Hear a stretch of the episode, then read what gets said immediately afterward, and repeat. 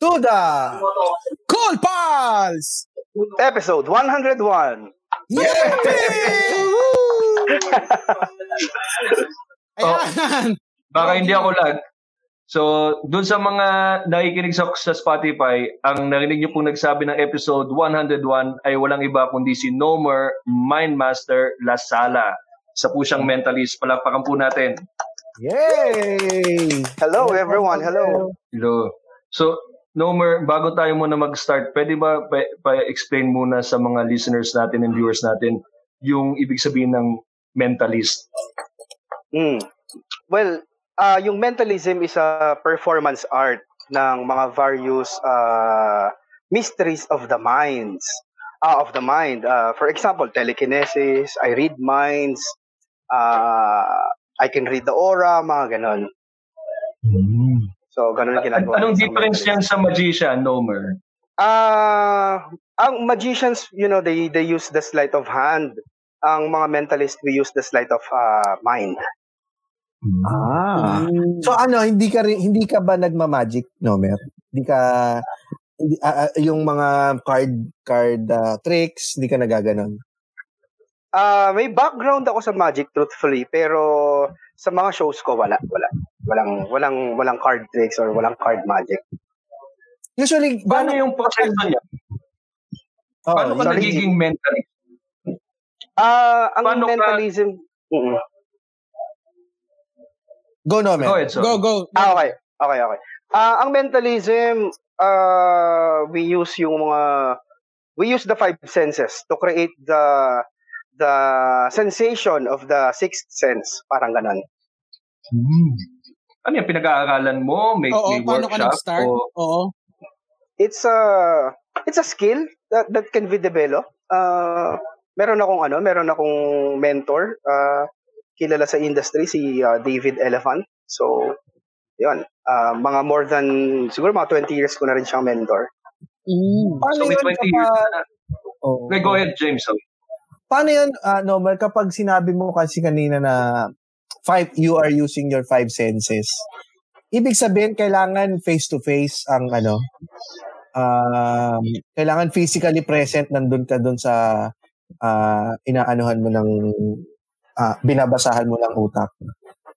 Paano yung social distance? Ah Actually, isa sa talaga sa isa talaga sa tinamaan ng or ng effect ng ano yung mga mentalist.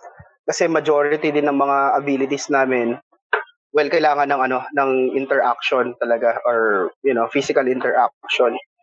Especially, 'di ba? ah, yung mga tao, they would like to check the props.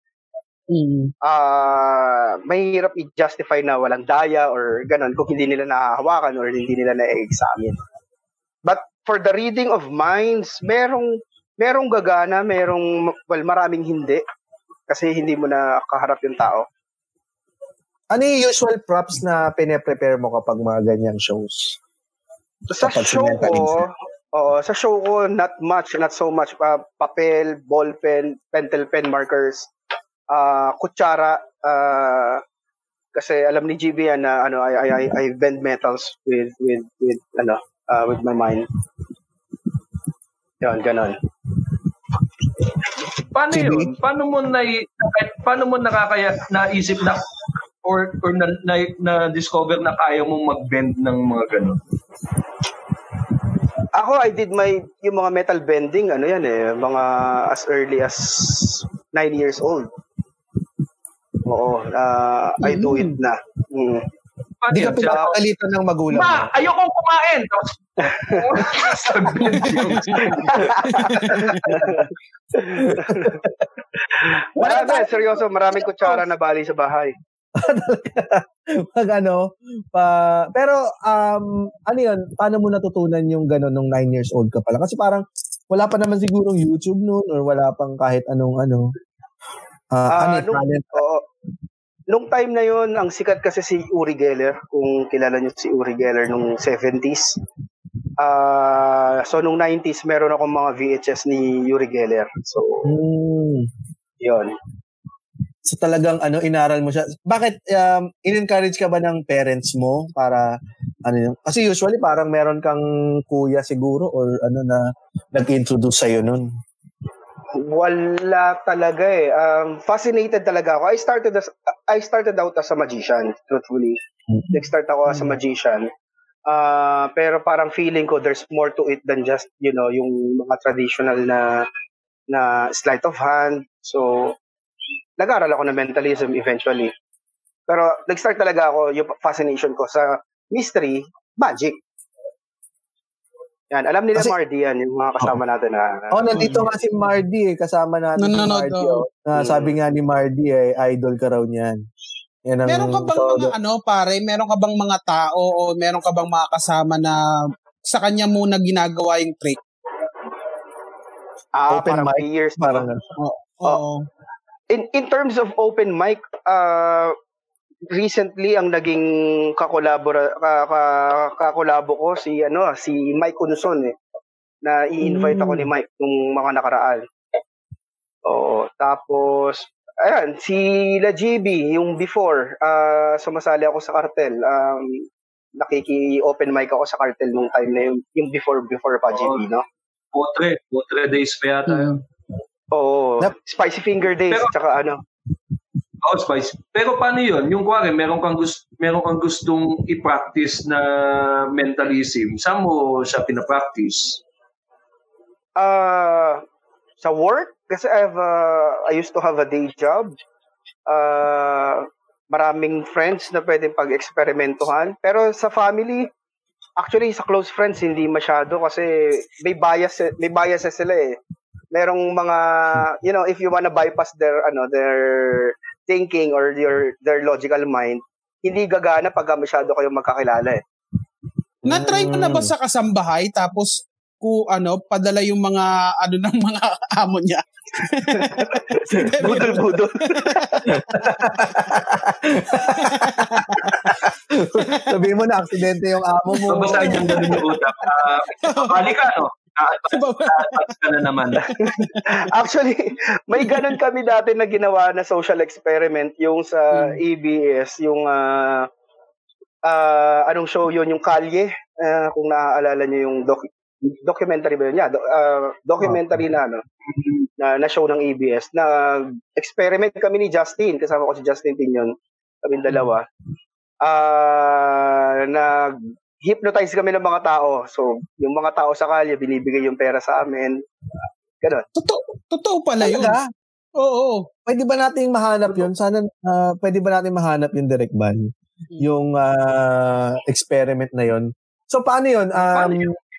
First tries lang? First tries lang? O, kasi, alam natin pag, ah, pag sa documentary, di ba, parang di naman lahat yun may cut-cut pa yun eh. Pero ano yun, um, 100% na nabibigay lahat ng pera?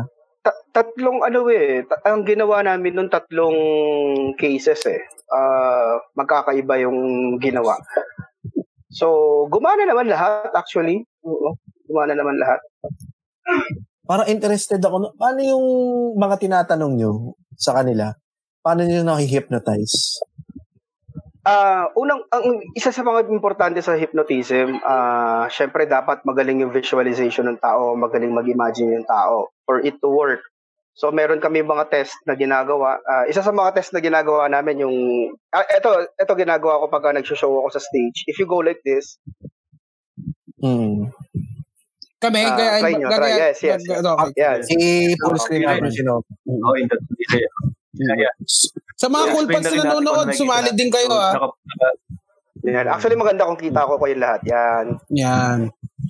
Okay, the- then focus kayo din sa sa sa space between the two fingers. Okay. And then say to yourself, closer, may- closer, closer, closer, closer, Sa mga- closer. Sa mga nasa Team Spotify, ang ginagawa po namin eh, parang naka-amen kami pero naka, naka, nakalabas yung dalawang ah, Closer, Daliri. closer. daliri, yung pointer finger, parehong kamay. Yeah, Tapos, and you will notice as you say closer, closer, closer, mas lalong Closer, nagdidikit yung closer. fingers. close. Oo nga, no? Oh, Nagdidikit. actually, Oo, lumalapit talaga siya. oh. Closer, close. Oo, nagdidikit siya. oh. Closer, closer. Yeah. So, nagdikit sa mga... Ginawa na sa akin to nung high school. Crush mo? Mm. Sa crush mo? Tapos, pag dikit na gano'n, diretso sa puwet. Torjak pala, no? Akala ko pwede ginawa- sa ano? Pwede ba yan sa crush? Yung sabi mo sa crush mo? Yun yung magic. May ginawa sa amin nung high nung Oh, pwede actually. P- pwede mo gawin sa crush mo yan. Ito, ik- ikaw to, tapos ito yung Hmm. crush mo. Tapos gano'n, no? Closer. Okay, closer. Closer. Sabi, sabi niya, sabi niya sa'yo, gago ka, guidance kita. Sorry, Homer ko. Sorry. May binagawa sa amin nung ano nung ah, college, ay high school or elementary. Yung mga barkado, pag ganito yung ano kamay, yung ah, nakabend lang yung yung ano, Oh, yung yung middle finger. Pag ito daw ah kaning la- kanin. Mm. Yung pagkadikit-dikit na yung thumb mo kanin. Tapos yung isa glue. Tapos dito raw sa pinky, paste. Tapos dito raw sa index finger, kulangot. Hindi mo maangat.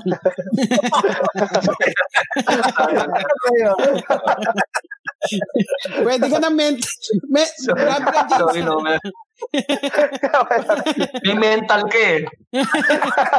Hindi ka mentalist. sorry, sorry. Hindi pala mentalist yan, sorry. Sorry, Homer.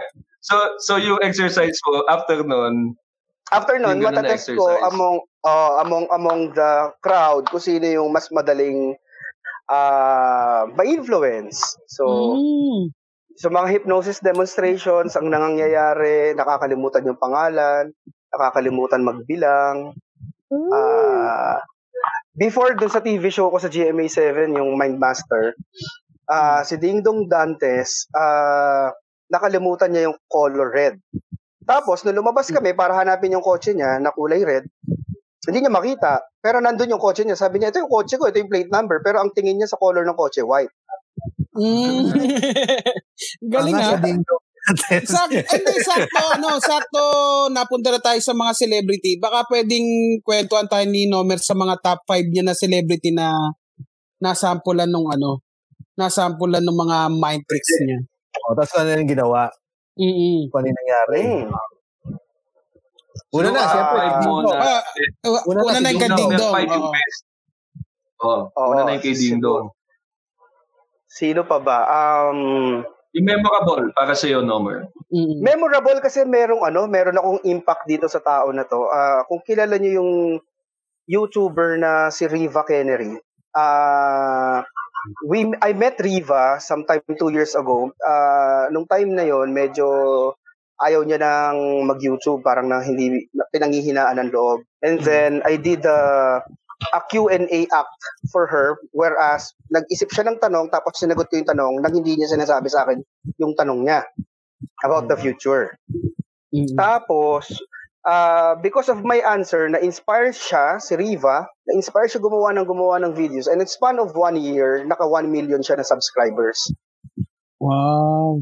Ah, so parang may Parang- ano talagang motivation, pwede, pwede rin gamitin Oo yung nga eh. mentalism sa Mm. motivation. Mm-mm. Yeah. Oo. So, Actually, yung hypnotism, ginagamit din yan para mag-quit ng Yossi. Correct, correct. Mag ano, JB? Mag-quit na Nagagamit Yossi. mo ba yan? O hindi mo pa nagagamit hindi. sa sarili mo, Nomer? Hindi hindi ko nagamit yung Nomer sa sarili. Kakasindi lang niya eh. Sakto nga eh. On cue nga eh. Gato ka, Nomer. Direct eh. Gato ka. Gato ka, Nomer. Gato Gato ka, gato ka. Nakaganto siya, pero may may Yossi dito sa kabila. I-hypnotize ka namin. I-hypnotize ka namin para mag-quit ka na mag-Yossi. Chenta na sigarilyo, Nomer. Chenta na yung sigarilyo, Nomer.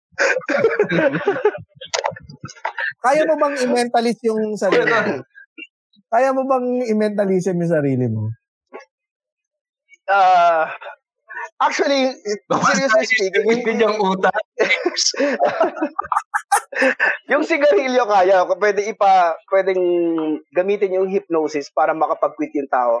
Doon yun sa mga tao na may willingness na mag-quit. Pero ah, ayaw ng katawan. For example, ayaw na, ah, para yung yung katawan gusto pa pero yung yung utak ayaw niya na. For example, may isang celebrity na nagkaroon siya ng baby and gusto niya na mag-quit mag pero hindi niya hindi kaya ng katawan niya. So, through Mhm. hypnosis ginawa namin. And ayun, successfully nakapag-quit naman siya. Ay, ito. O, di, ano, top 3 na natin. ano, I-top 3 na natin yun.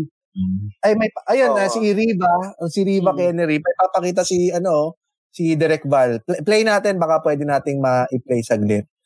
Yung kinikwento kanina ni Nomer. Ah, Pilipino pala ito si Riva Kennedy. Labas, yung nanay ko, pinapalabas na ako ng bahay. So, nagpapanik ako. And as I was reaching for it, to my horror, the lunchbox slid towards me.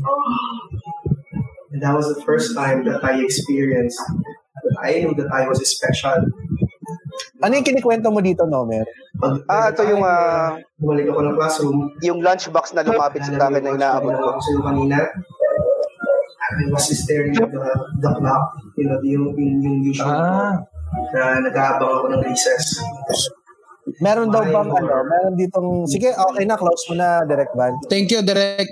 Oo. Parang, ayun ba yung, ayun ba yung instance na yon yung, kin, yung kinikwento mo kanina about kay Riva? Yeah, yung yung last part nun, alam ko yun yun ah nag-isip si Riva ng isang question na na hindi niya sa akin sinabi. Tapos sinagot ko kung kung ano yung question niya in full detail. Tapos merong follow-up yung video na yan eh. Yung nangyari na yung vision ni ah, ni Riva. Ah, for example, ang ang ala, yun, naalala ko na. Ang tanong sa akin ni Riva, is she going to hit 1 million subscribers and then makakapunta ba siya ng LA or ng New York? Parang LA yata or New York. Tapos meron siyang video na ginawa doon naka 1 million subscribers siya na nasa LA siya or nasa New York siya. Ooh. Pwede ba namin pwede ba namin gawin 'yan mamaya kahit kahit naka-online lang tayo. May gusto lang kaming itanong din sa'yo dahil saktong-sakto eh. Parang pareho lang din kami ni parehong kami ng situation ni Riba eh. Mamaya papamind read natin, papamind read natin si James. Yeah, kasi si James Oo. mahirap basahin utak niyan eh. Thesis niya actually ang gusto magpabasa ng utak ni James. Kasi madalas binuburan niya yung Google to be. Hindi na malaman.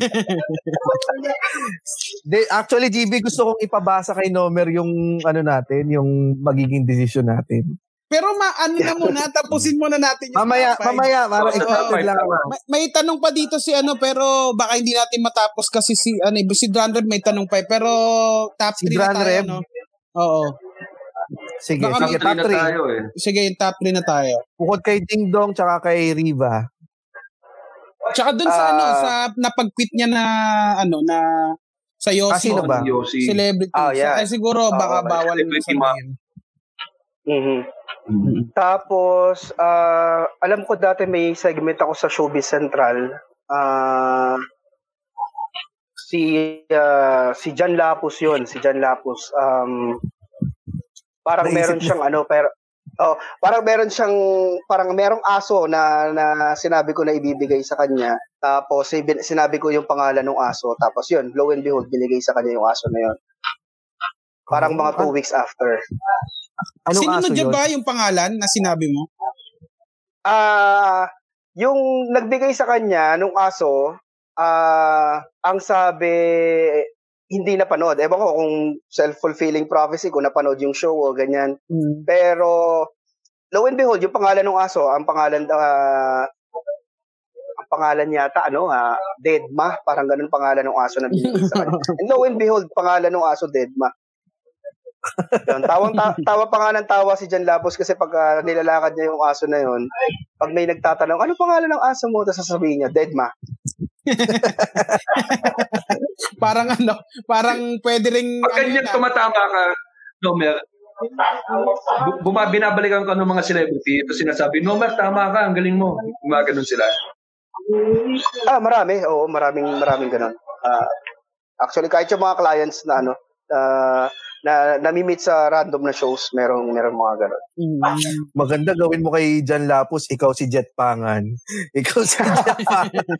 Tapos sinabi niya sa'yo after, no, salamat! Ang tayo'y magkasama muli. Pareho talaga, Bon. Isa pa, Nomer. Ah, Ah, last, last, last, last, one na. last one na ata, last one na. Last one na, last one. Ah, Ah, ito si ah, Sino nga tong ano, ah, ex ni Heart Evangelista? Um, Jan Jericho. Rosales. sino? Yung Heart ni uh, Jan Evangel Prats. ah, ni No, no. Ah, yung ah, Brazilian na Ah, si Daniel Matsunaga. Daniel Matsunaga. Mm. Ayun. Yung kay Daniel Matsunaga naman, nakarnap yung kotse. Nakarnap yung kotse niya. Oo. oo. Mm. So, tapos, humingi ako ng map. I used the pendulum. Tapos, na, na, na, extra, na extrapolate ko na, ano, na nasa Manila. Tapos, humingi ako ng map ng Manila using the pendulum again, na nag-point sa port. So, pinuntahan namin, may, may mga kasamang reporters and all. Port as in Ah. ano, um, mm, Yeah, yung Port? mga may container vans, oo, sa Oo, may, ah, ah, may Manila. Sa, sa may, Manila. ano, Oo. yeah, malapit sa Luneta. Oo. Tapos lo and behold na, na nahanap yung yung yung kotse niya na nakarnap ah ah nandun sa isang ano nasa isang container van. What?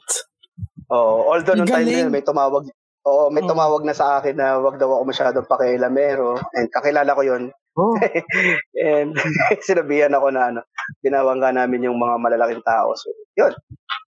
Pwede Nagamit ka na ba ng Pag police? ganyan, merong, merong nagpapansin ng mga missing persons din. Sorry GB, what was that?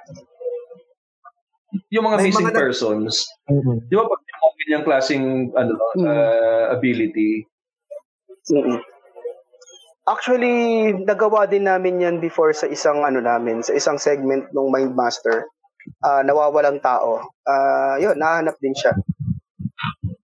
Ang hindi, hindi ko yata na-share sa iyo, o GB, Paano? hindi ko yata na-share sa sa iba na after mentalism, nag-delve kasi ako GB sa spirituality, sa Mm. metaphysics.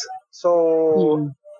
kino-combine ko siya ngayon, yung yung mga knowledge ko sa metaphysics, kino-combine ko sa mentalism at saka sa magic para maging entertaining siya. Yan alam din nila Mm. Mardy yan kung yung yung pag yung pag-progress nung nung ginagawa ko.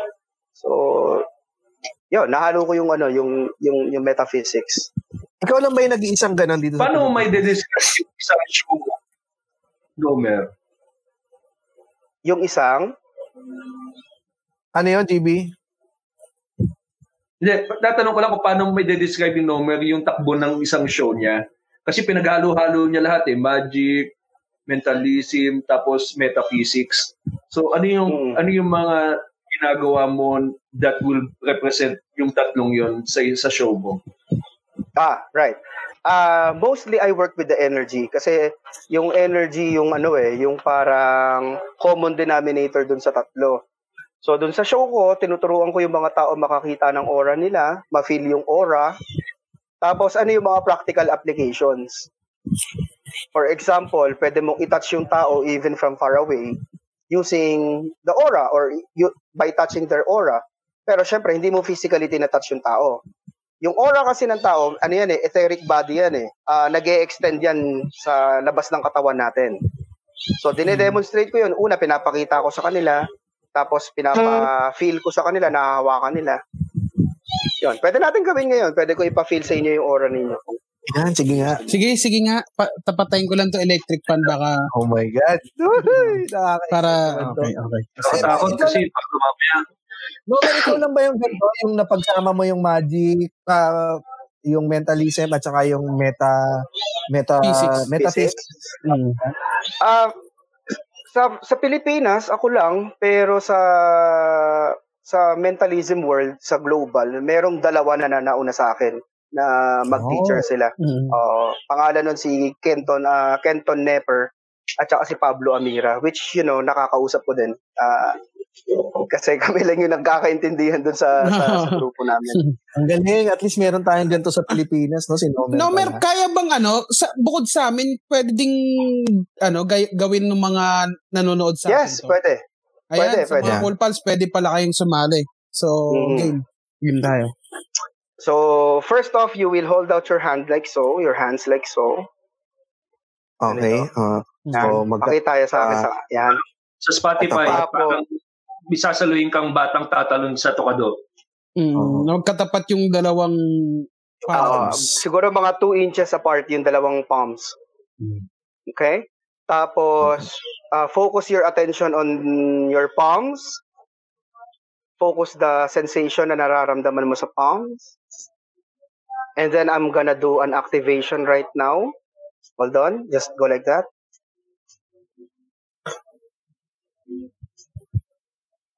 Okay, balik sa position. And you go like this. And you should start to feel a parang may magnetism. Oo. Oh, Oo no? yung uh, sa mga nakikinig sa Spotify, pinaglalapit mo namin yung dalawa naming ano, back and forth. Yung, yung dalawa naming Yeah, uh, without touching mic. them. Without Oo. Parang touching nakikiliti yung, nakikiliti yung palad ko actually. Parang nakikiliti. Oh, parang bumibigat. Parang Oo, bumibigat. Parang And then- bumibigat. Oo, parang bumibigat. Try nyo pag ganito naman, mararamdaman nyo yung Yeah. Parang may kusa na siyang galaw. Parang nagre-repel, no? Up and Oo. down naman to ngayon sa mga Team Spotify, up and down. Parang nare-level. Sa Parang tuwing nagre-repel na, na magnet may magnetism. sa tuwing naglalap sa, sa tuwing nag ah, tatama si nagtatapat yung dalawang kamay, parang nagre-repel. Oo. Sabi ni John Robert Dulay para Galing daw may parang tubig. meron ka na something in between nung kamay, di ba? Oo, parang nga eh. Galing. Sabi naman ni Michael Santiago, parang may humawak ng ethics ko. Iba na yan, Michael Santiago. Iba na yan. Tsaka pag ano mo, pag ah, pa, ba, gan, ano ba to, parang pag gantong parang ini-squeeze mo siya, para siyang ano, lumalaban na hindi mo Yes, maipagdikit. yun. Oo. Yes, oh. exactly na sinasabi ko nagre-repel. Oo. Mhm. Galing. Paano pag kunyari walang naramdaman na gano'n? Ano ibig sabihin? Uh, they're not following the instructions. Kasi ano yan eh. akala, akala ko mahina yung internet nila. Oo. Yan. Sila, Pero may mga kulay yung aura ng tao, di ba? May kulay, yes, may kulay. Ano yung mga Ah. ibig sabihin ng iba't ibang kulay? Ah, yung colors kasi walo lang yung colors eh. Ah, first yung seven colors ng rainbow. May may ibig sabihin sa metaphysics yun kung bakit ginagamit natin yung colors na yun, yung spectrum, yung seven spectrum. So, yung red, it means grounding. Pag nakikita mo yung tao, ang color ng aura niya, red, it means na yung tao eh grounded and alam niya kung ano yung gusto niyang gawin in life. Yung orange stands for uh, sexual desires or so pag yung mga tao eh kulay pale yung orange, medyo ano yan, ah, tigang yan yung tao na yan. Ah, ba, ano, Ah. gigil. Gigil ang panga. Oo. Yan siguro yung yan Oo. siguro yung aura ni Michael Santiago kaya parang naramdaman niya may humawak. Kaya nga, orange ka ngayon. Medyo pale ka ngayon, Michael Santiago, ah. Ano, ano pa ba yung kulay ng rainbow? Ah, Ah, Orange. green is for oh, ah, yung sa chan natin, solar plexus na chakra, yellow naman 'yan. Ah, mm, tapos ah, green for the heart, tapos blue for the throat. Ah, I'm sure kayong tatlo kung nakikita ko kayo, mas pronounce yung blue aura ninyo because ah yung pronounce na blue color is ano eh, it stands for good communication skills. Means good communication skills. Ah, common na common 'yan sa mga ano, sa mga orators. Ah, and of, of course sa comedians. Tapos yung sa mind chakra natin kulay violet naman 'yon. Ah, for intuition. Tapos yung meron pa tayong violet sa ibabaw. mm. Indigo na daw. Ah, yan, in, indigo for spirituality. Ayun ba pinakamataas? Ah, well, ang pinakamataas kung kung yung lahat ng aura mo eh napapagana mo. Tapos pag napapagana mo lahat yung yung chakras na yan, mag-iiba yung color ng aura ng tao nagiging white because he is one with the creator, he is one with the with the with the source. As you know, pag pinagsama mo yung seven colors na yan, you'll get white. Si Master Jeremiah ba pwede tayo matulungan? Alam mo, ganun. naala, naalala ko kay Nomer, yung master ni ano, Doctor Strange. yung kalbo? Oo, yung kalbo. Di ba? Si yung ginanon siya? Oo, si Oo, ano. yung, oo. oo, oo. Ito may sinasabi dito si Diane Chris Oximoso. Sabi niya, Pero alam mo, pero incidentally, nakakita ako ng aura sa patient ko, yellow. Sa prof ko, blue. Pag yellow, ano ulit yung yellow? COVID? Ah, ang yellow, ang yellow kasi ano yan eh, ibig sabihin yan three dimension. Ah, so medyo materialistic yung tao. Mm, Mm. mukhang hindi ka babayaran ng patient mo. Ako napanood, nung bata ako, yung ano lang siya eh, parang ah, nakakita siya ng aura. Pero pagbukas ng elevator, pagpa, bago siya pumasok, nakita niya walang aura lahat ng tao sa loob. So ang ginawa niya, natakot siya, nag-step back siya, hindi siya sumakay dun sa elevator. Tapos yung elevator na yung bumagsak. So parang ang, ang, ang in-explain doon sa napanood ko, kaya hindi niya nakikita yung aura kasi malapit na daw mamatay yung mga yun. Kumbaga Ay. mamamatay na sila. Kaya kaya takot, Actually, ano, yung- high school pa oo. ako, takot na takot. Yung yung story na yan, GB, galing kay Stefano de Matias. So, Matias de Stefano pala baligtad. Ah, si Matias de Stefano nag, nagkaroon ng movie yung buhay niya. So parang adaptation niya nung actual na nangyari sa kanya. Special yun si Matias de Stefano, GB, kasi ah, when he was born, ah naaalala niya yung past lives niya at saka how the universe works. Hanip. Totoo ba yan, yung mga past Mm-mm. lives? Galing na. Ang isip dyan. Naniniwala ka dyan, Homer, sa past lives? Mga, Ako for the Ah. longest time ano James medyo agnostic ako sa concept ng past life until some three years ago nung na-meet ko yung nung nag-dig deeper ako dito sa ginagawa ko. Hmm. Ah, I found out na ano na totoo talaga yung past lives. Kasi may maraming instances eh ah, pinakita sa akin sa sa dreams. Nagkaroon ako ng mga prophetic dreams. Ah, at saka based din sa astrology ko, ah, meron akong past lives. Tapos merong tinatawag sa past life na retrogrades, meaning ito yung mga karmic mo or mga karma mo na binabalikan sa sa current na buhay mo ngayon. oh, ba? Interesting. Ano bang mga pwede natin Nalaman mo yan kahit na wala kang Sige, GB, ikaw Sorry, na GB. muna. Hindi, kumbaga, yung sa past life mo, malalaman mo ba na meron kang, kung ano yung past life mo, kahit wala kang gift na katulad ng meron ka. Mm-mm. Pwede kang ano, ah, pwede sa mga reliable na astrologer, ah, astrologers, pwede nilang ma-map yan ah, based sa birthday mo tsaka sa exact time ng birth mo. Makikita nila yung retrogrades mo. Pwede rin through ah, QHHT ah, hypnotic regression.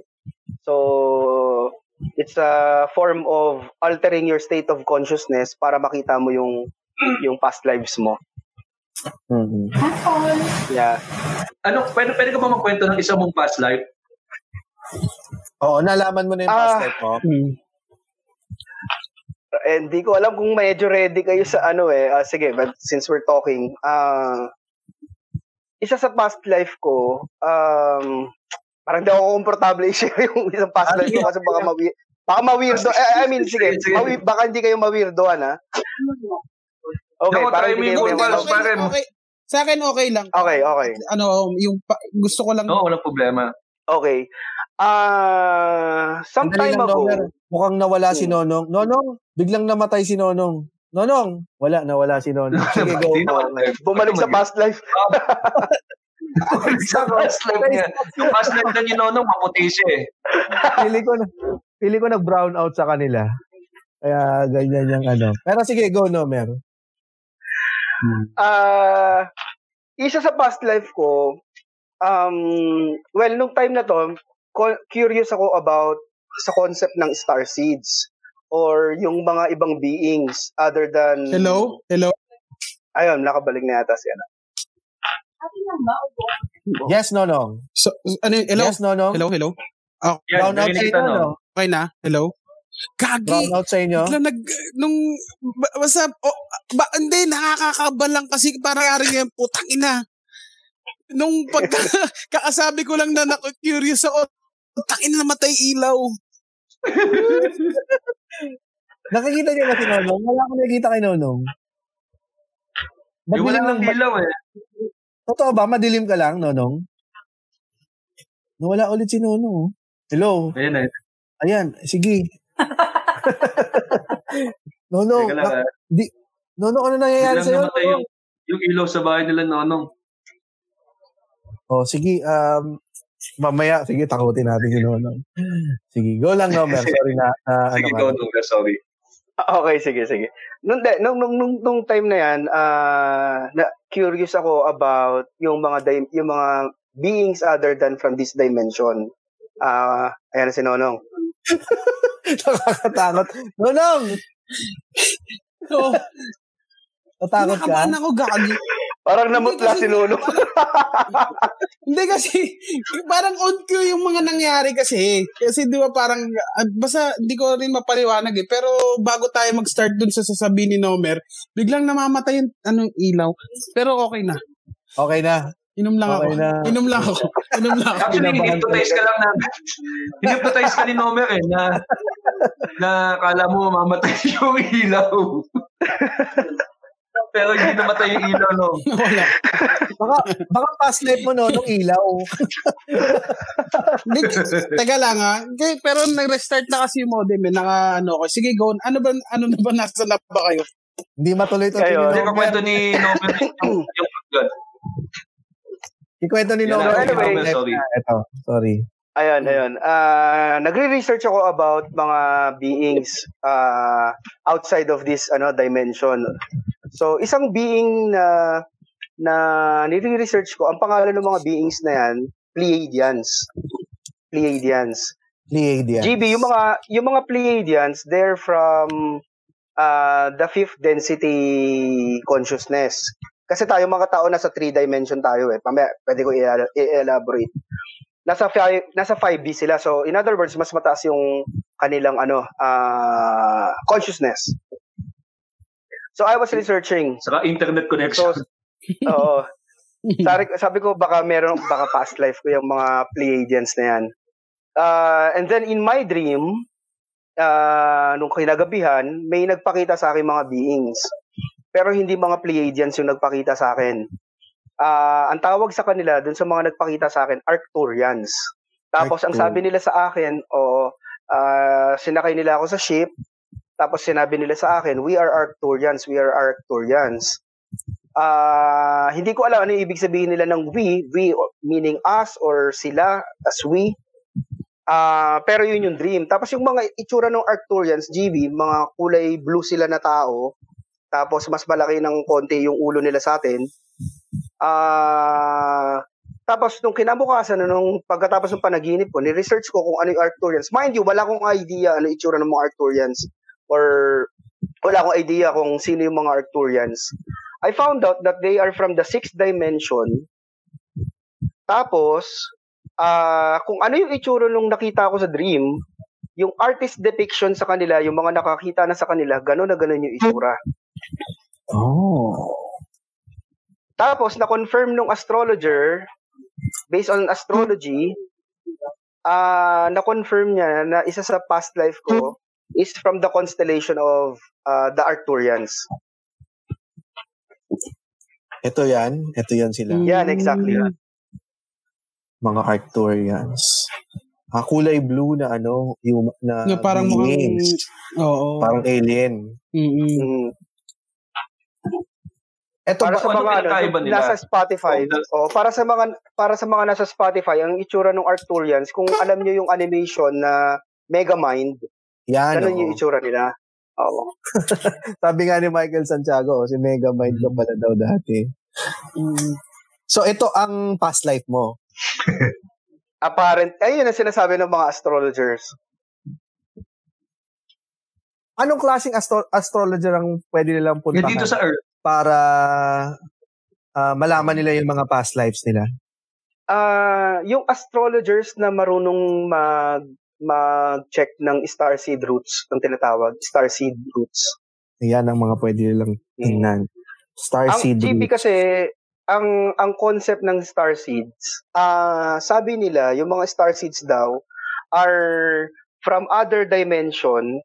Tapos these people chose to be ah, incarnated on earth para matulungan yung earth sa pag-ascend ng consciousness natin. As we are talking right now, as, you know, nasa ano tayo, eh, three dimension, 3D tayo, 3D beings tayo as, you know, humans. 3D tayo. And then may 4D, may 5D, 6D, 7D. 7D na yung last. Ah, 7D kasi sa concept ng metaphysics, ah ang journey natin is pabalik sa source, pabalik sa light. Mm. Mm. Yung seven na dimensions na yon are the seven chakras or the seven colors of the aura. First dimension red, second dimension orange, uh, third dimension uh, solar plexus yellow, fourth dimension is heart chakra, uh, fifth dimension is the blue chakra sa throat, uh, sixth dimension is the mind chakra, uh, violet, and then the seventh dimension is the crown chakra, which is indigo.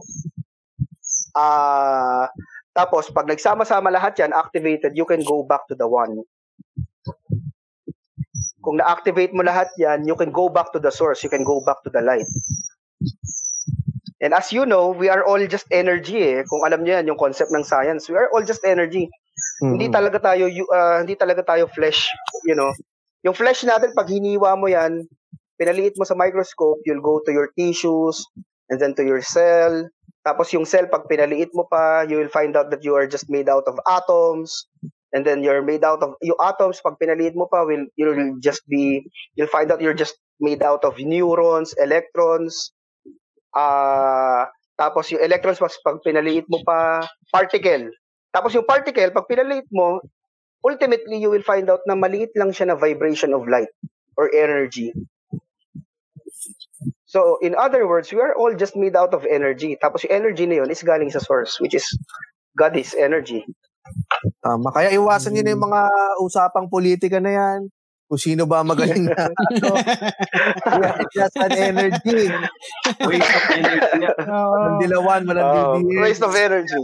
Yeah, waste of energy. Kasi, ay, uh, basahin lang natin yung mga comments kasi sobrang interested yung mga cold pals Sobra. natin dito. Natabunan na yung ano question ni Drandreb. Oo nga, hindi na natin alam. Pero eto nga, oh, sabi nila, oh, um, kasi meron tayo isa ditong cool pa, si John Robert Dulay. Ah, ano din, ah, siya din ang marami din tong nalalaman kapag ah, nag, nagkwentuhang mga ganyan. Kaya, um, pwede daw ba yung sa Quiapo, sabi ni Kevin Carl Reyes. na magsabi ng, ng mga ano, sa past life. Hindi. Pero, alam daw ni TJ Oliver, ito sabi ni TJ Oliver, alam ko third dimensional beings ang mga tao. We have somehow a control over height, length, and width. Correct. Yeah. Um, sabi naman ni Eggman, may tinatanong siya, Sir, alam mo ba yung final understanding? Ah, it's a it's a code na question. Oo. Ano ba ito? Na- Pwede ba No, mer- sagot? pwede bang ano, possible ba na may nararamdaman kang mangyayari sa'yo? Good or bad? Parang mape-predict Ah, ganun. Of course, you can you can heighten your intuition. Ah, ang intuition naman natin ah, when you're when you tap into your higher self, ah, yung intuition byproduct na lang yan eh ng pagiging in touch mo with your higher self eh. So it it's uh, it's a natural process. So but how do you ano how do you uh, tap into into your higher consciousness by meditation, by prayers, at saka mga spiritual practices. GB, Hindi, may sasabihin ka sana, James. Hindi, may tinatanong kasi dito sa comments natin. Ano daw ba ang difference ng mentalist sa psychic? Mabalik naman tayo doon sa usapan ng mentalist, mentalism. Ikaw Ah, ba, okay. meron may background ka sa psychology? Uh, Ah, nag-aaral ka ba ng BS Psychology? Hindi eh, hindi eh. Ah, ang background ko, ano, wala, ano ako eh, computer data management ako eh. So, wala, wala, wala. Talagang ano lang, no? Ah, passion lang talaga. So, Mm. ano Pero yung ba- psychology kasi part yan ng, oo. Mentalism sige. kasi, oo. Ang mentalism kasi may dalawang, it's basically a performance art. Ah, kaya palagi siya nagagamit na analogy yung magic. Para siyang magic. Ah, nothing more, nothing less. Sleight of mind, using advanced psychology, ah, para ma-predict mo yung iisipin ng tao. Yun, nothing more but, you know, that. Tinatanong naman dito ni Kinikile Batutan. Nomer, considered ba na science or art yung ginagawa mo? It's uh, yung science is the understanding of how it works. So, it's partly science. And then, yung art comes in sa kung paano ko siya dinideliver as, uh, as a performance art. So, it's a combination of science and art. mm Maganda rin din ang mga insights nito ni TJ Oliver. Sabi niya, alam niyo kung ano ang interesting. Naalala niyo yung self-immolation ni Thich Quang Duc. Best example of mentalism in my opinion. I mean, papaano mo ma-attain ang nirvana habang nasusunog ka ng buhay? Ano yung pinapanood Ah, yeah. ni TJ Oliver? Actually, oh, actually ang ang great example niyan in ah yung mga estudyante ni Daniel sa Book of Daniel kung naaalala nyo. Ah, sa Book of Daniel, yung si King Nebuchadnezzar pinasunog yung tatlong students ni Daniel. Kalimutan ko yung pangalan niya. Si Daniel is a prophet. So sin- Mhm. habang sinusunog yung katawan nila, they were praying to the God. Ah hindi nila nararamdaman yung apoy. Hindi sila na, na tupok ng apoy while praying because they're experiencing nirvana. Wow. May I ganyan see. kang mga, ano, yung mga exhibition number sa mga shows mo, yung hindi nakakaramdam ng pain. Ah, sa shows hindi masyado pero GB ah nawala ako ewan ko kung napansin mo nawala ako ng siguro mga isang taon. Medyo hindi ako naging active nga. sa Facebook. Mm. Ah, no- during this time J, JV nag GB ah nanggagamot ako. Oo, nanggagamot ako during this time. So, merong mga tao na hindi makalakad uh, and then I do my healing modalities tapos nakakalakad sila. So, nawawala yung pain, in other words. Oh. Paano yun? Do, do you, may hypnosis or Hindi, hindi siya hypnosis. It's a form of he- energy healing. Ano to na natutunan mo through mentalism din or iba pang ano to? Iba pang Ah, it's a, Ah, it's a metaphysical practice. It's a meta- metaphysical Ah, okay. practice. Oh, yeah. Sorry, process ko na lahat ah. Okay lang, okay lang. Hindi, okay No, lang. iba kasi, Kasi baka mamaya may... interesting. GB, ano yung sabihin mo? Hindi, hindi. Tatanong ko lang yung, yung, pro- paano yung process ng healing pag ganyan? Gano'ng katagal? Or paano yung Ma- mabilis siya. ilang Um, visits pa bago? mabilis siya GB eh. Um ah sayang hindi ko mai hindi ko maipakita. Meron ako mga video sa YouTube niyan before pero tinanggal nung dati kong kasama. Ah basically I just pray dun sa sa tao and then pinapatayo ko sila. I use uh, orasyon. Yung orasyon kasi mga ancient prayers yan eh. Kaya sila gumagana because marami ng tao na nagdadasal dun sa mga orasyon na yun. So yung collective consciousness or collective uh, intentions ng mga tao para sa particular na orasyon, yun yung nagpapagana. So I use that. So, And then yung yun, yung mga yung mga tao na yes, yes. So mostly Latin 'yan eh. And as you know, yung Latin dead language na siya ngayon.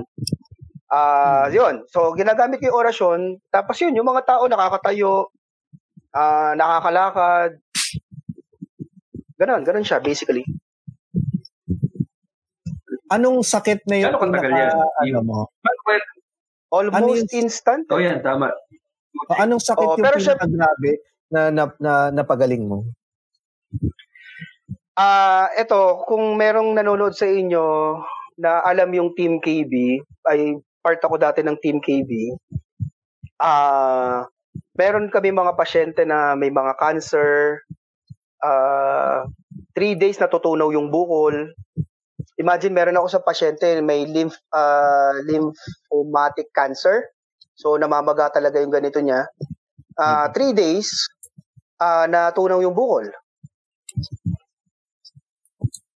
Ano to? Bakit ka, huminto ka na ba? Or ano, ah, continuous pa rin?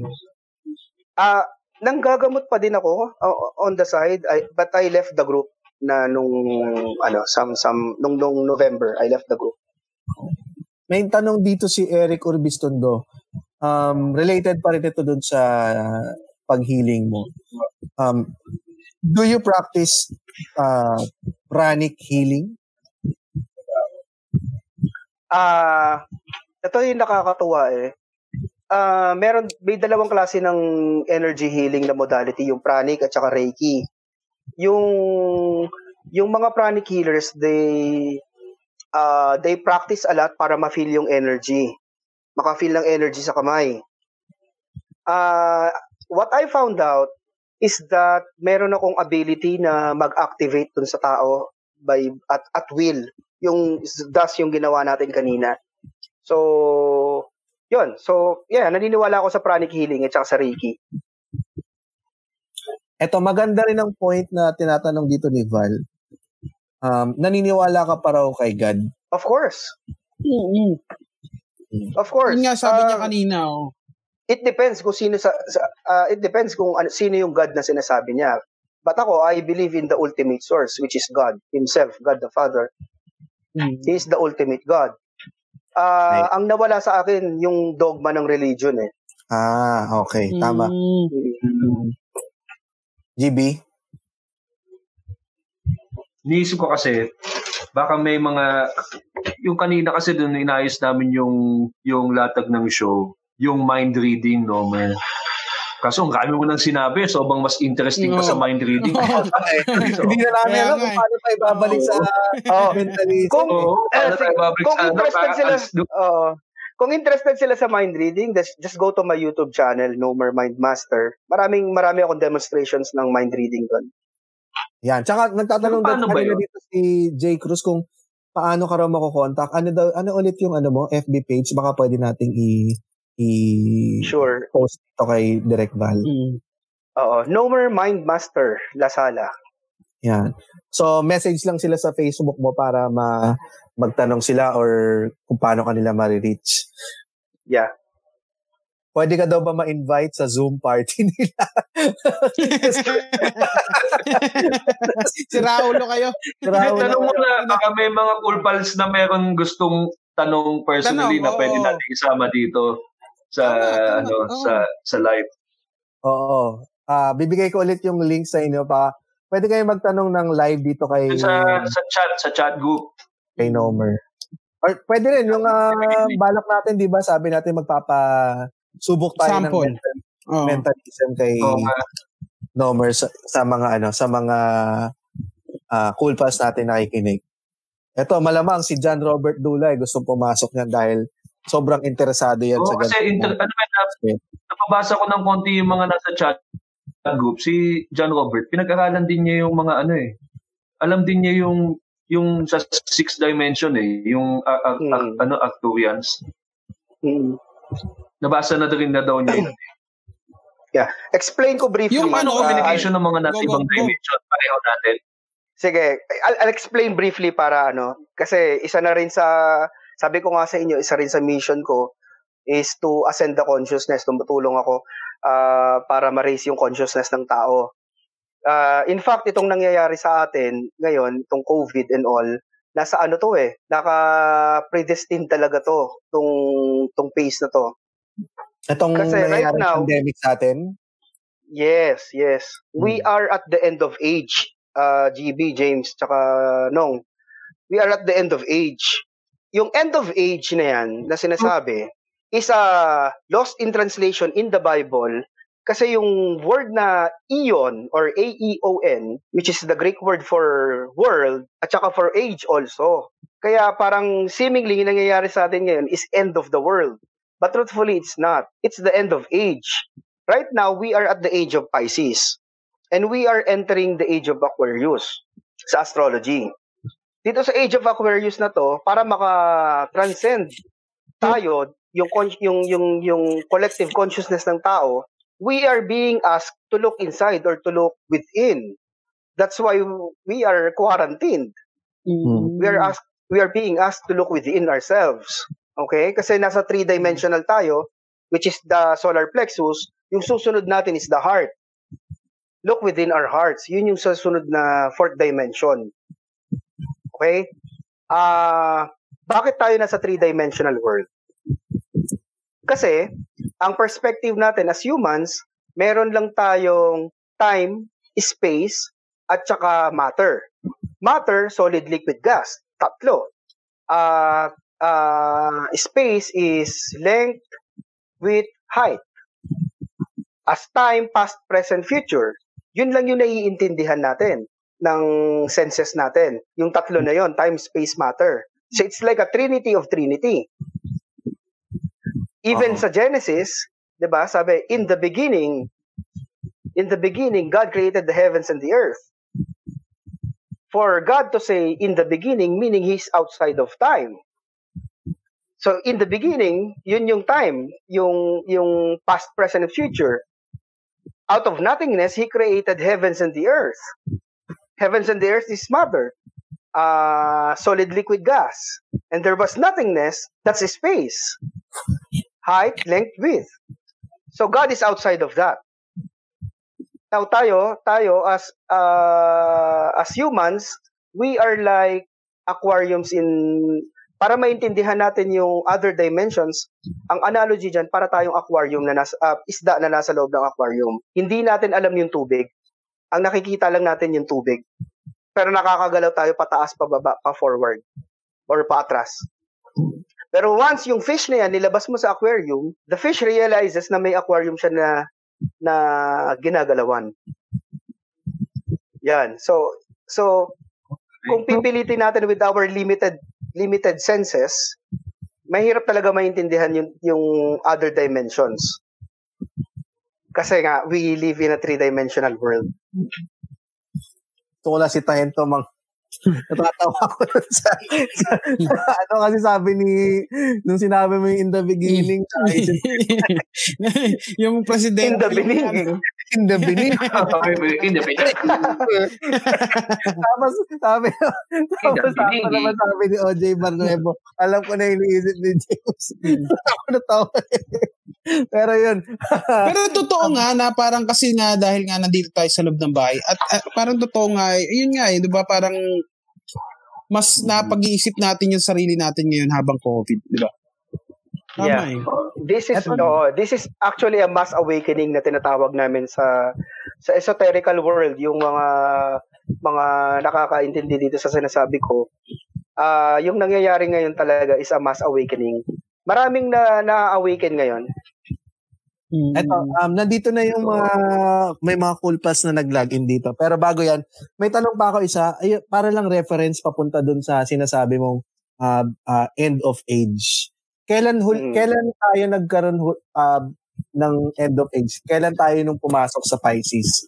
Anong anong ano 'yon? Anong uh, instance naman 'yon? Okay, okay. Ah ah BC.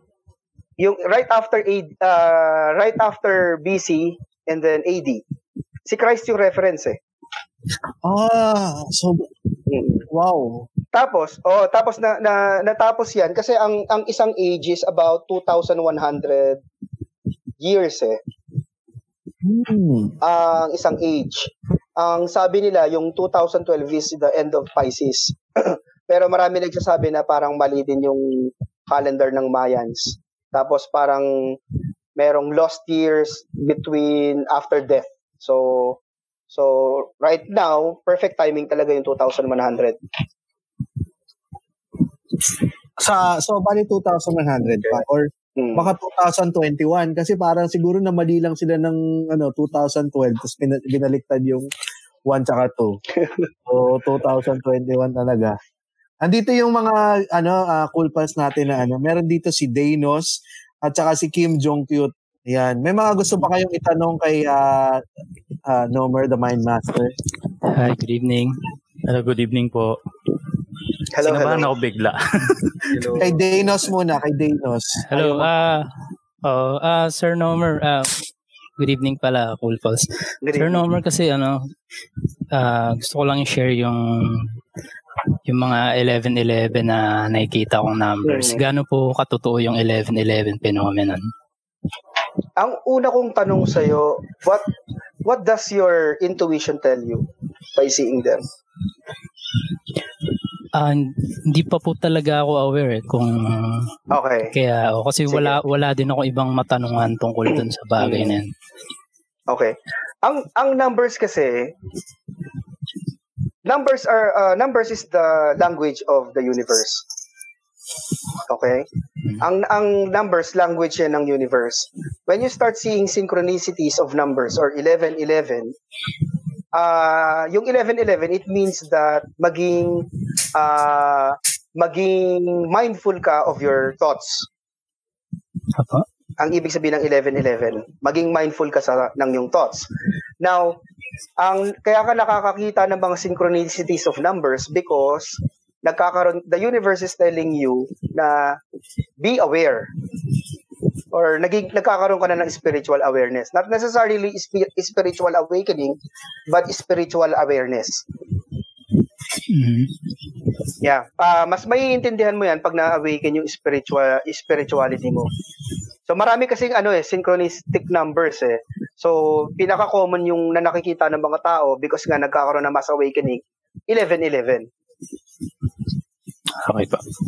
Yan. Maraming salamat, Thank you. Dinos. Sana na ano. Kaya pala nagkukumahog yung tao sa Lazada, no? Pag...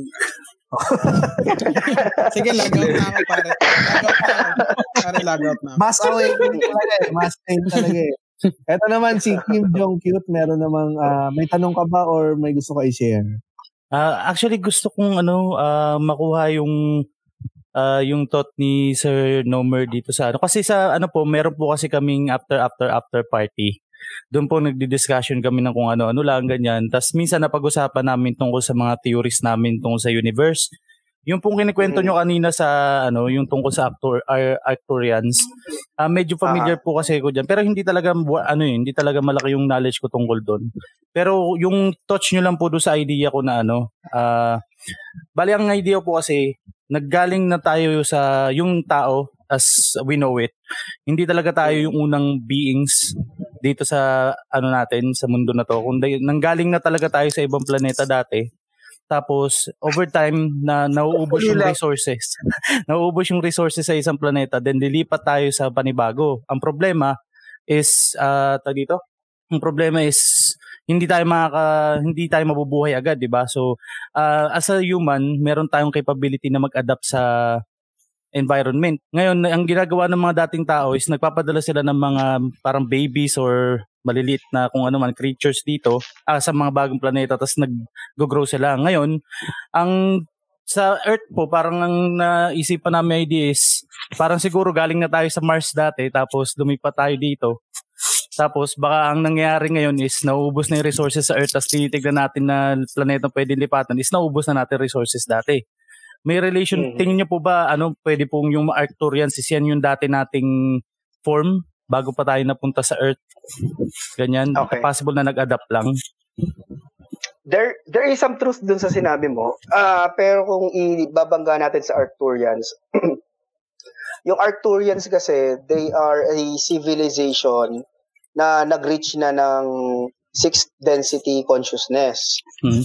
Ah, yung sa sinasabi mo na parang mga may baby, ah totoo 'yon, merong mga star seeds na sinasabi na na chose to to be reincarnated or to, to be incarnated on earth para ma-raise yung consciousness. But not necessarily na talagang pumupunta sila dito ah ah, parang UFO ah ganon. It's more, mostly ano lang, yung yung thoughts lang or yung consciousness lang. Mm. Ngayon, pag nagkakaroon ng awakening, kapag nagkakaroon ng awakening, yung mga tao na na-awaken, sila yung nakakatulong para sa pag-transcend ng consciousness. Mm. Yun yung concept ng Starseed. Okay po, thank you po. Nakita ko, nakita ko yung ni Nono. Nakita ba? Tumayo. Hindi naman ah. Parang butas nung. Hindi, may, may, may brief pa ako isa oh. nagkaroon ng awakening si James eh. Oo. Awakening ako dun sa brief mo. Yun. Salamat, ah, Kim Jong. Okay ano, ilang matanong mo? Uh, Ah, naliwanag. maganda yung mga pinag-uusapan niyo sa ano? after, after party ha. Sama ko dyan minsan. Sige po, no problem. Oo nga. Ah, Sir Nomer, may pinapatanong yung po kasi sila. napag-uusapan Pwede na Sabi po ni ba kayo ma-invite doon minsan? Makabalik balik taktakan namin kayo doon. Ah, Oo ba? Sige, sige, sige. Ayan. Okay, thank you po, thank you po. Salamat, Cool Pals. Salamat, Kim Jong Cute. Salamat. Ngayon lang ba kayo nakakita ng maitim tapos maputi ang hita? Tarantado itong mga to. ah. Nakita nga daw nila yung six dimension mo eh. Yan o, sabi yun. Okay. ah. Ito, ito ang uniform ng work from home, mga gago. Uy, ano, um, pasubok tayo kay Nomer nung ano, yung mind reading katulad ng ginawa niya Oo, kay sige, Riva, sige. Riva Kennedy. Kasi ka- katulad nga ng sinabi ko kanina, eh parang meron tayong parehong ano, parang pareho tayo ng nangyayari kay Riva Kennedy. Meron tayong importanteng desisyon, desisyon na kailangan gawin. Pero, Nomer, pag nahulaan mo, wag mong sabihin yung specific ha. Parang, bawal din kasing sabihin on air. Dapat ano, Oo. Actually, mahirap mahirap gawin yung yung Q&A ng over the Ano yun, GB? Ah, opo. Hindi, kung may pa, pabasa tayo kay Nomer, dapat sasabihin niya kung ano, para para alam Ah, ng listeners Mm. natin kung totoo talaga. Pero parang may, mahirap nga daw through online. oo nga. Sige, okay lang. Um, at least nasubukan natin yung, yung, yung, yung passing. at least nasubukan natin Oo, yung exercise. Baka kanina, yung exercises. Meron ka ba bang ibang exercise, last exercise na gagawin natin? Ah, just in case meron bang merong sumasakit diyan sa mga nanonood sa atin, pwede na tayo mag-demo ng healing ngayon. Ay, si ano, si John Robert Dulay. Oo, ano to, sige, bedridden to mo. eh. Oo. Na bedridden ito si John Robert Dulay dahil, ah, ewan ko, ah, dahil sa kabigatan yata. Pero, Spine, spine, spine injury. Fine, alam ko eh. Yan, pasok ka ulit dyan, Robert Dulay. Ah, pasubok natin kung kay Nomer kung ano magagawa niya sa kalagayan mo ngayon. Pero bago yan, habang pumapasok si ano John Robert Dulay, may mga tanong pa dito katulad ni Nerix Katangal. Sir, after mo mamatay as human, ilang segundo, minuto, oras, or araw ang aantayin mo bago ka mabuhay ulit? Kung meron man doon sa pinagpipili, pinagpipilian na oras, nasaan ka nung mga oras na yun bago ka mabuhay ulit? Medyo na ma- magulo yun. Parang si Kim Chu. Si Kim Chu ba yan? Kumbaga parang pag pare, pag namatay ka, gaano ka katagal bago lumipat kung kung mabubuhay ka ulit? Oh, sabi niya, kung meron man doon sa pinagpipilian na oras, nasaan ko man kung anong oras yon at bago ka mabuhay ulit sa classroom may batas, classroom? bawal lumabas o bawal lumabas. Kasi usually ang past life natin, di ba, ano, past life na, minsan panahon ng hapon, o kaya medieval ages, medieval times. So, sinasabi niya, kung namatay ka ng medieval times, tapos ngayon ka buhay, ano nangyari sa'yo in between? O ibig sabihin, marami kang buhay na dinaanan bago ka umabot dito sa punto na ngayon na buhay ka ngayon. Parang ganun yung tanong niya. Okay. Ah, meron kasing ano eh. sa concept kasi ng metaphysics, yung time as we know it is just an illusion.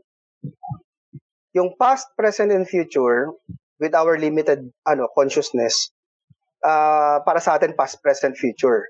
Pero sa metaph- metaphysical world, they all happen at the same time. Yung past, present, and future, they all happen at the same Mm. time. Now, oo, dun sa tanong, ah merong mga nagre-reincarnate to other universe kasi may multiverse ang concept eh. Ah, Pwede silang ma-reincarnate to other universe or to other multiverse. Ah, pero yung multiverse na yon nangyayari pa lang parang sa past. So parang si halimbawa si Nonong ah after niya dito sa lifetime na to, pwede siyang ma-reincarnate as Vikings to other multiverse. Dun sa mga Vikings na yun, lahat mapuputi singit. Or buffet, buffet ba yun? Buffet. Vikings buffet. sa buhay.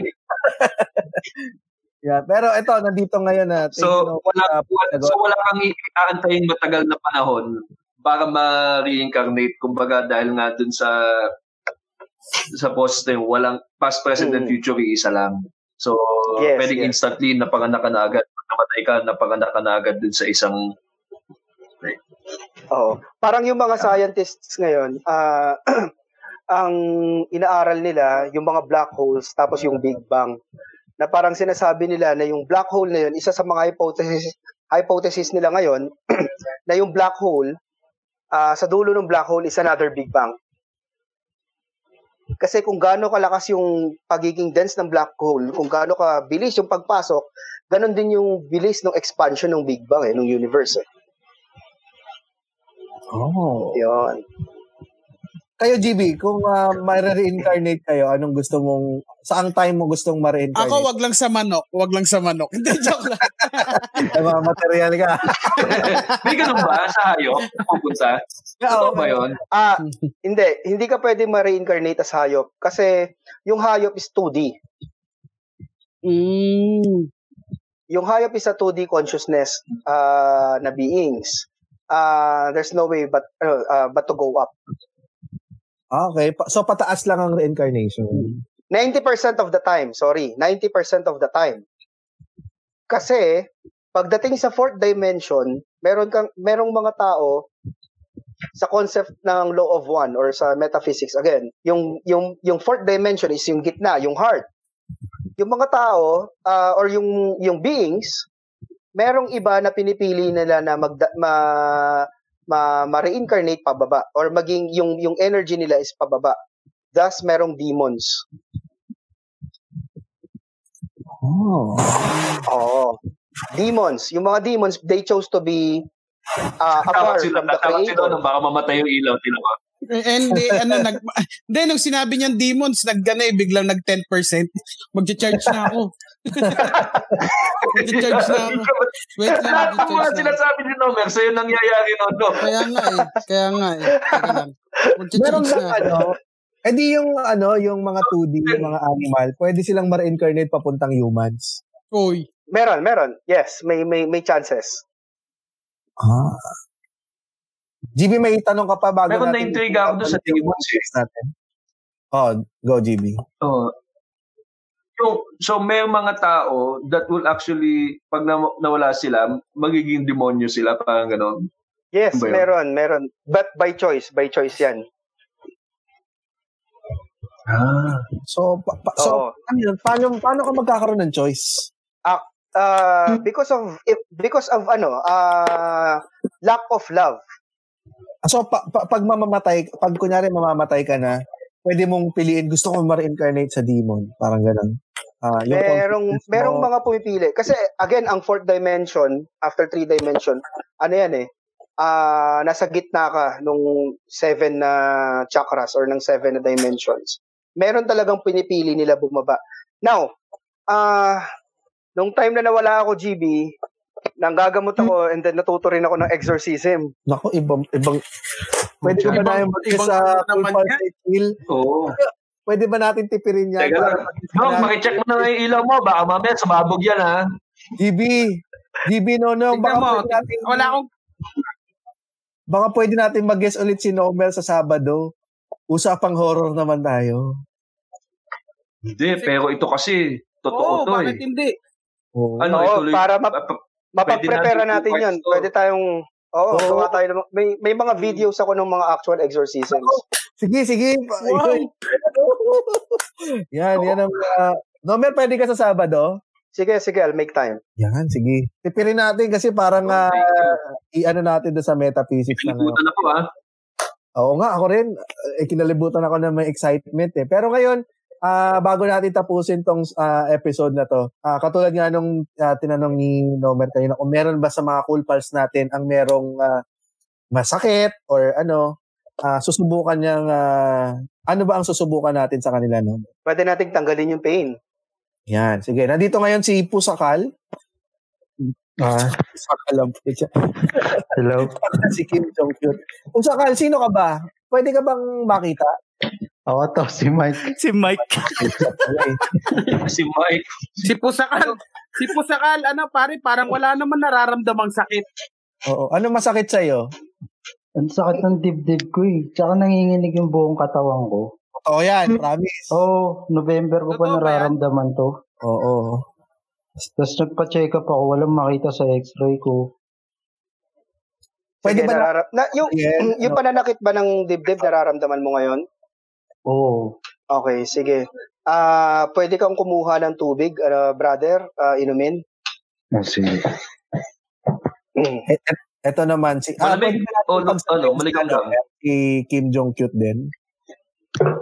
O si Mike, si Pusakal muna. Si John Ayan, Robert, okay. kumuha ka ng gardenia. Oo. Sige, itapat mo sa Meron na, camera sir. yung tubig. Tapat mo yung tubig sa camera. Ito. Sige, lapit mo ng konti, please. Ah, yung yung camera ilagay mo sa pinakaibabaw ng baso sa ibabaw para makita ko yung tubig. Yan. Oo, yan.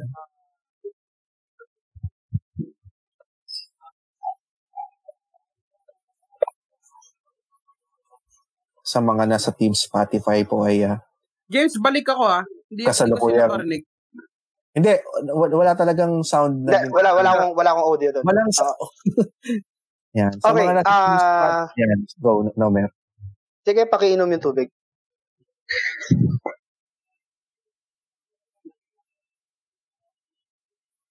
Tapos kumuha ng chaser, no? Gin pala. Napakasalbahe mo, Mike. Then you should by now ma- maramdaman mo yung difference.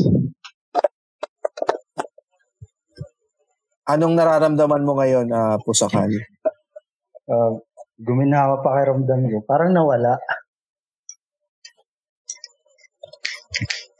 Nawala na yung, pala. nawala yung ah, sakit mo sa dibdib? Oo, medyo nawala. Ayan, salamat. ah salamat, Pusakal. Try mo nga tumayo, Salamat eh. Pusakal. Try mo nga Tayo tumayo. ka nga, tayo ka nga. Nakatayo na siya. Nakatayo na siya. Nakatayo na siya. Hindi naman siya na problem. Tumayo eh. Kanina pa ba siya tumayo? Pero maganda, maganda kung naibsan. Ate, naglakad ka kumuha ng tubig eh. Maganda, maganda yan kung naibsan kasi malaking, ano eh, malaking anxiety pag nagkakaroon ka ng sakit sa dibdib. Hmm, totoo yan. Mm. Okay. So, Salamat. ano lang, Thank you. Ah, 1.5 lang. 1.5 lang po sa kal. Pakilagay na lang sa Paymaya natin. Kasi sa Paymaya, pwede kang, pwede kang, pwede kang ah, mag-transfer Transfer ng funds. transfer ng funds. Pwede ka magbayad online. Hindi mo na kailangan magbayad ng cash. Kasi sa Paymaya, don't pay cash, pay Maya. Alright. Uh, sala- Ah, salamat Salamat. sa iyo, Bautista. Proceed ka na lang daw sa Windows 6 para sa Alright. payment sa online. Wala ba rin siya? okay. Pero maganda, Okay. maganda yun. Oh, ito naman, nandito si Kim Jong-il. Ano naman ang ah, nararamdaman mo? Kim Ano po, ah, sa likod po kanya eh, meron po kung ano. Lumipat sa akin. Lumipat sa akin. okay, Kim Jong-il. Ah, yung sa likod ko po, Sir Romer, ano, meron akong adhesive arachnoiditis. Masakit siya all the time. Kahit anong position ko, higa, Okay. tayo, lakad, masakit talaga siya. Sige. Meron ka ba nararamdaman mo siya ngayon? Opo. Okay. Meron meron ka bang mga movements na nai-inhibit because of the pain? Like, kaya mo ba itaas yung kamay mo? Frozen shoulder ba yan? Hindi naman po. Ano, ang actually ang nagiging problema lang po talaga yung pag kasi nakakatayo pa rin naman po ako. eh. Yung lakad talaga, yung parang ano, ma- basta masakit po siya all the time eh. Parang hirap kasi Sige. explain. Sige. Saan saan mo nararamdaman yung pain? Sa ano po, from middle sa likod, pababa po. Sa hips? Hindi na po aabot sa hips. Pababa. Mga hanggang puwet lang po. Ganun. Ah, Okay. Pa, okay.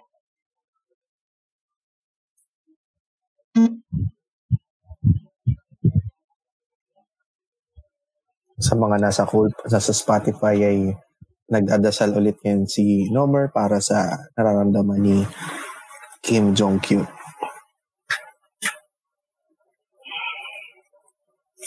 Try mo. Ilakan niya. Actually, naramdaman ko nga po. Wala yung ano, teka. Try ko mong tumayo kung lalagyan ko ng bigat yung ano. Tang ano, wala. Na, ayan ang nakakalakad na siya, no? Jumping jacks ka nga, 1,000. Bakit naman 1,000? Para bumalik. Hindi, hindi po, seryoso. Babalikin mo eh. Seryoso po, wala. Nawala siya yung... Teka. Ang galing. Ayan, oh. oh. Magaling. Wala siya. Uy. Hindi nga. Wala, wala Seryoso. talaga. Nawala, wala talaga. Sa naramdaman mo daw na ganyan, ano, O yan, nagugulat lang kasi John Robert. oh. Ngayon lang natin sila natin nakitang tumayo yan eh. sabi ni Michael Santiago, may humawak na naman ang edits ko. Dahil na mo, orange. Orange yung ano mo. Oo ka ni James yan. Gago ka. Oo ka ni James yan, Michael Santiago. Wala, wala talaga. Pero ang galing oh. Sino si John Robert oh. Ang Galing. Oh my God. Naku, Paano mapaparami na nangyari naman doon? No more. Ah, energy kasi, um, eh, ang, ang tawag dyan, ano, Hindi na mapakali si John Robert. Hindi nga, lakad-lakad ka nga. Try mo. Mapakali Lakad yan. yung problema mo eh. Hindi niya alam kung ano ulang gagawin niya. Mag-hunting. Habang nagsasausap tayo dito, tutumbling na si John. Wala, wala talaga, sir. Promise, hindi ako nag-joke. Wala, kahit yung gamot ko na iniinom, hindi ganito yung epekto eh. Kasi Ah, kanina po nung parang nakapikit pa lang siya, parang nag, nag-ano na siya, nagfi-fade. Parang ayaw nagva-vibrate. ko maniwala kanina. eh. Opo, kanina. Nung ano pa lang, yung nakapikit kayo nun. Kaya para ako nagtatakas, parang may gumuguhit na gumaganon sa likod ko. Tapos Mm. pagkatapos nung bigla siyang, yun na, sabi, "Uy, parang nawala nga. Tapos tumayo, pagtayo ko, usually po kasi pagtayo ko, maramdaman ko agad yan eh, parang kukuryente. Totoo. Yun, Totoo pero ngayon wala eh. nito. Sobrang excited niya na lumabas ngayong ECQ. Pwede na ulit yung lockdown. Makakatakbo na ako. Sabi naman ni John. Ano mo, pinakatuwan-tuwa yung magulang mo kasi pwede ka na lang utusan buong mag-grocery. Ay, no, Sir Norman, pakibalik po. Kahit po hanggang katapusan lang na ECQ. Pero ang galing. Ang galing, ang galing. Ang dito sa problema ka. sabi ni Host ngayon, problema ni John Robert Dulay ngayon, hindi siya makaupo. Ayun lang. Permanent po ba to? Permanent po ba to? Yes, yes. Permanent? Thank you po. Um, so, nakakalakad ka na ngayon, di ba? Pwede ka nang makalakad ngayon, papunta sa Windows 6, doon yung payment. Yes, masakit ulit, James.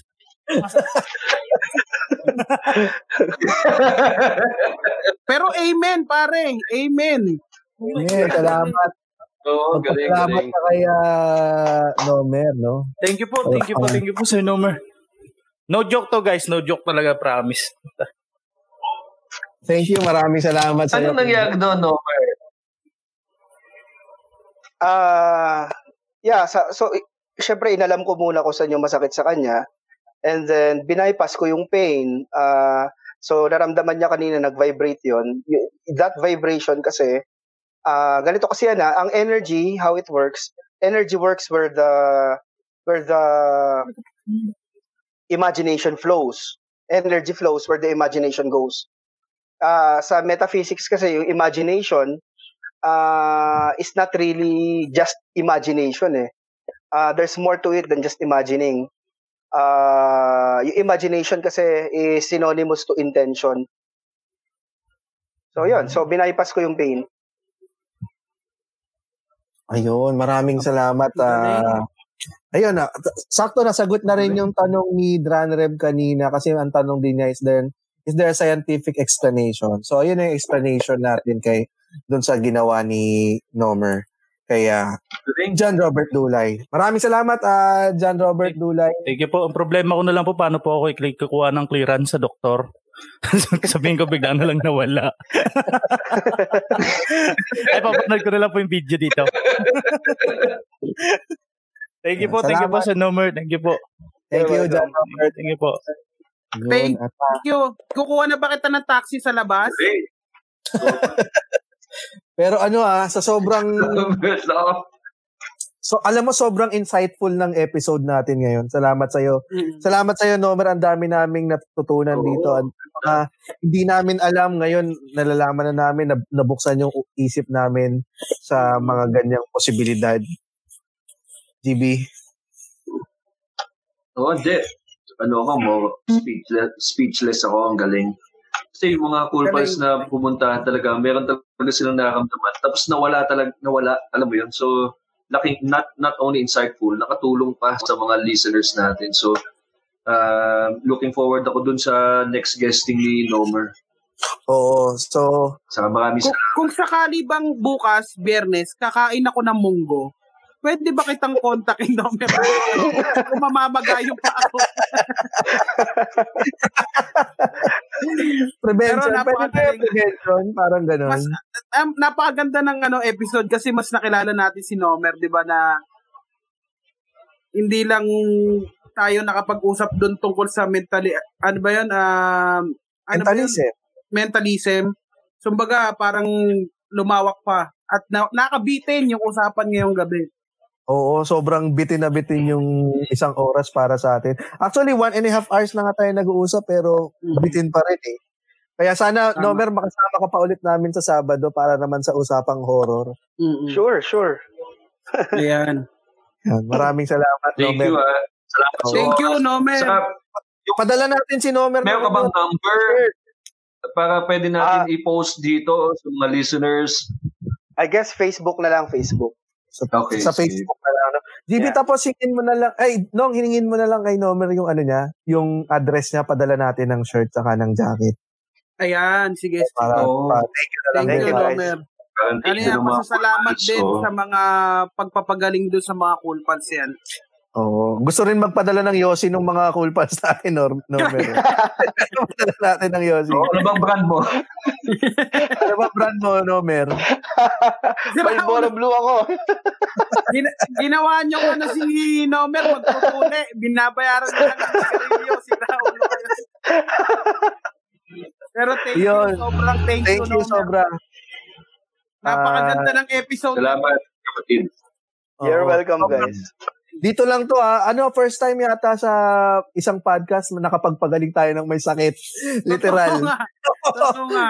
nakapagpagaling tayo. Hindi mo makikita yun sa iba't ibang podcast. Pero kung ah, kung tapos yun ng panoorin to or pakinggan tong podcast na to, pa- pakinggan nyo rin yung mga podcast natin sa Podcast Network Asia.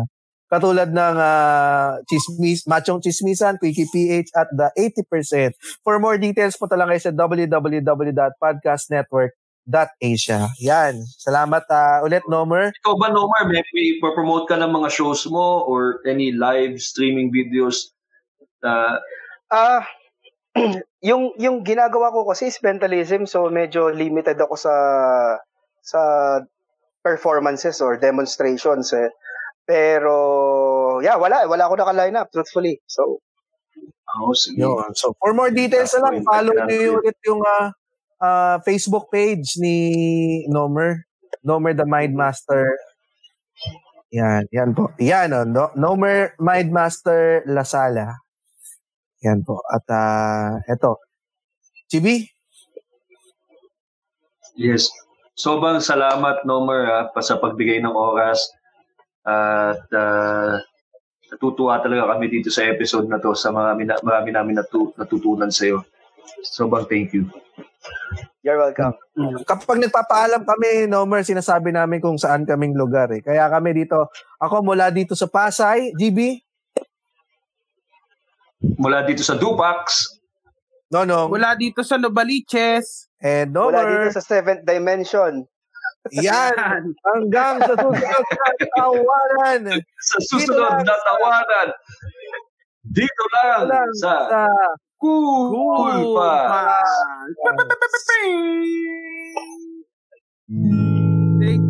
If you like the show, please Salamat, follow our podcast or watch us live on Facebook. Thank you.